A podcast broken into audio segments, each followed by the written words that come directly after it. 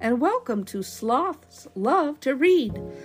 This is Carrie Ann. Today we're going to be reading a wonderful story about mythology that comes from the British Isles, Scotland, Ireland, and Wales. This is the story of Selkies. Selkies are mythological creatures that are part seal and part human. The book is called The Seal Children, and the book is by Jackie Morris. Let's get started.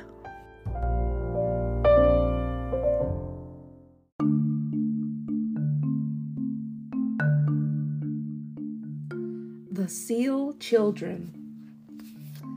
There is a place on the edge of Wales where fields and moorlands meet, where heather and gorse slope down to high cliffs. Waves crash and a bite at the cliffs, and the wind lifts the spray as seals sing to the rhythm of the sea. Stones and walls mark where a village once stood. There are no people now all you can hear are the cries of buzzards, the chipping of stone chats, the tumbling notes of the skylarks, and the distant song of the people of the sea. Long ago, one of the sea people, a Selkie, came to live in the village. She fell in love with the fair faced, soft voiced Huw who sang as he fished. The people of the sea love music. Surprised that such a love had come to him, Huw welcomed the woman into his heart, and all the while knowing her for the wild creature she was. As a sign of her love, she gave him her salty sealskin to keep safe. Time passed, and the sea woman bore Huw twins with eyes as sparkling and green as the waters of her home.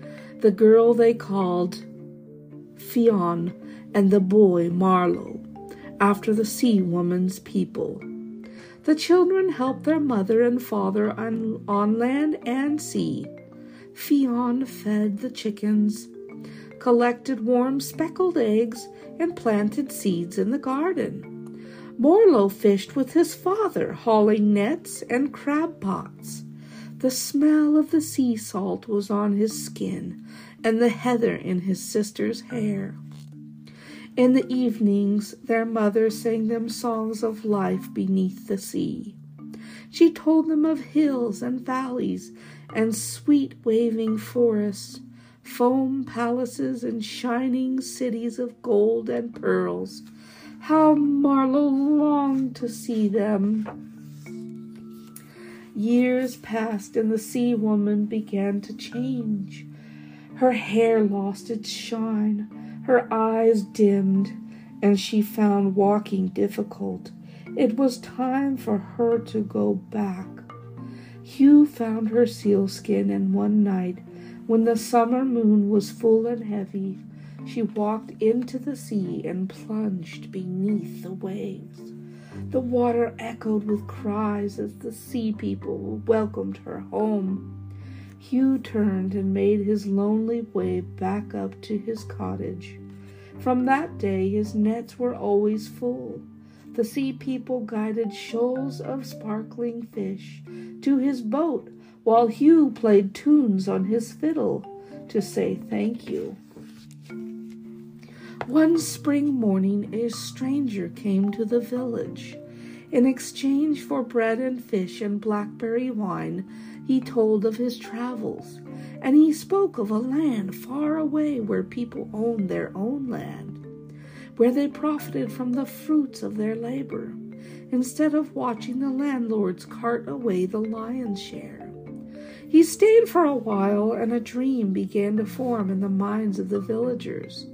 Now, all they could think about was how to pay their passage over the sea to the land far away. So they searched their houses for farthings, pennies, and silver sixpences for family treasures to sell until they realized that they would never have enough.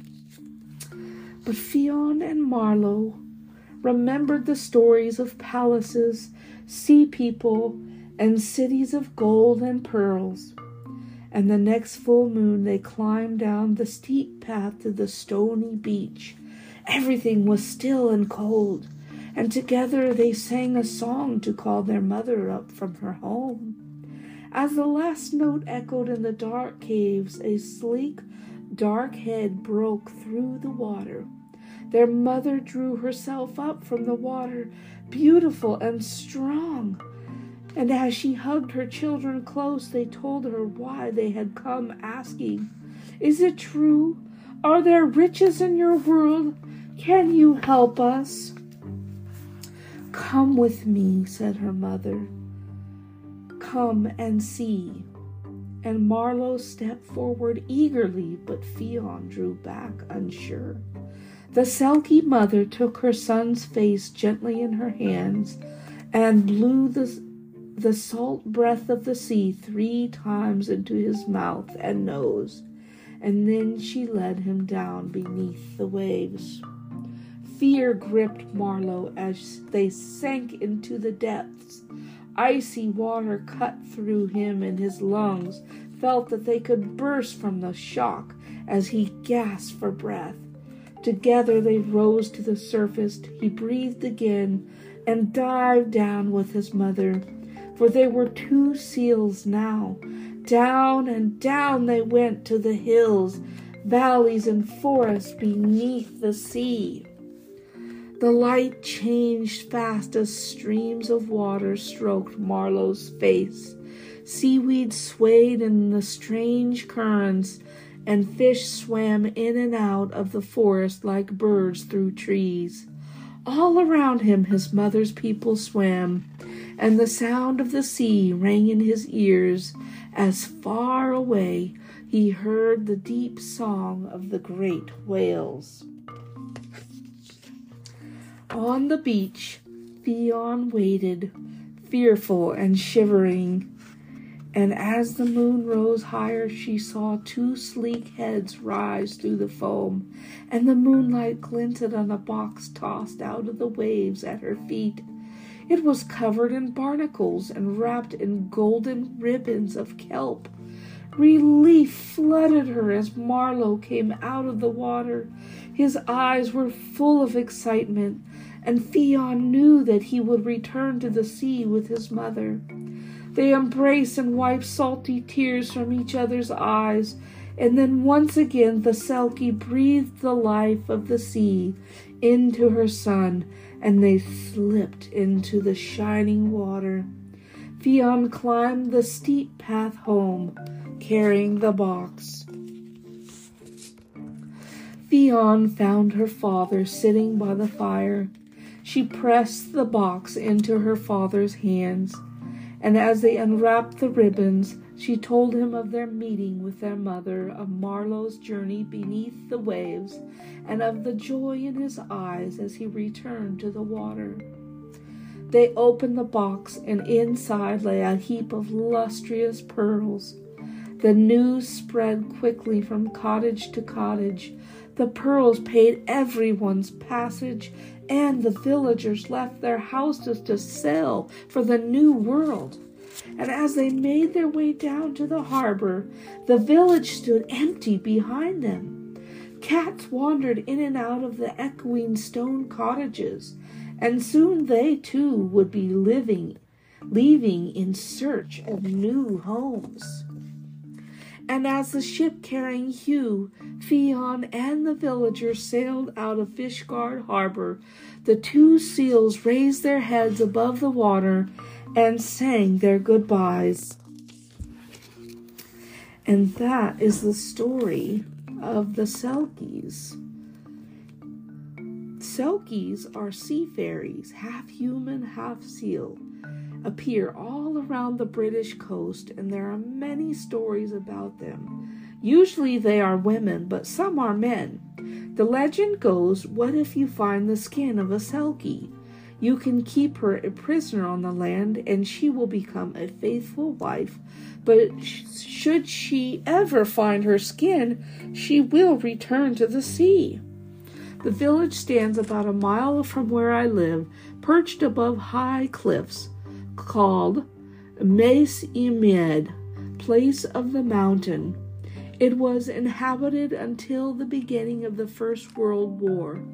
It is said that the people there became Quakers and wanted to go to Pennsylvania to start a new life, but they never raised enough money to go together and drifted off elsewhere. Life there was always hard because all the cottages were tied to farms and even small children worked in the fields. There used to be a cove, now inaccessible, where the villagers kept fishing boats.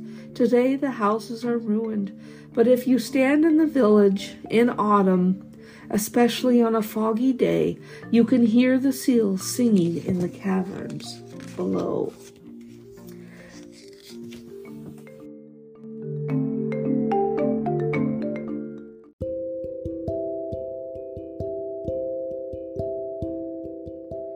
Oh, this has been such a wonderful story today. Thank you for listening to The Seal Children by Jackie Morris. This book can be found on Amazon or franceslincoln.com. Frances Lincoln Children's Book is a publisher. And I hope that you will check out our books as well. Our summer and spring collection is out and you can find us at slothdreamsbooks.com. Hope you have a wonderful day, and I hope you've enjoyed this wonderful story. Bye bye for now, everyone.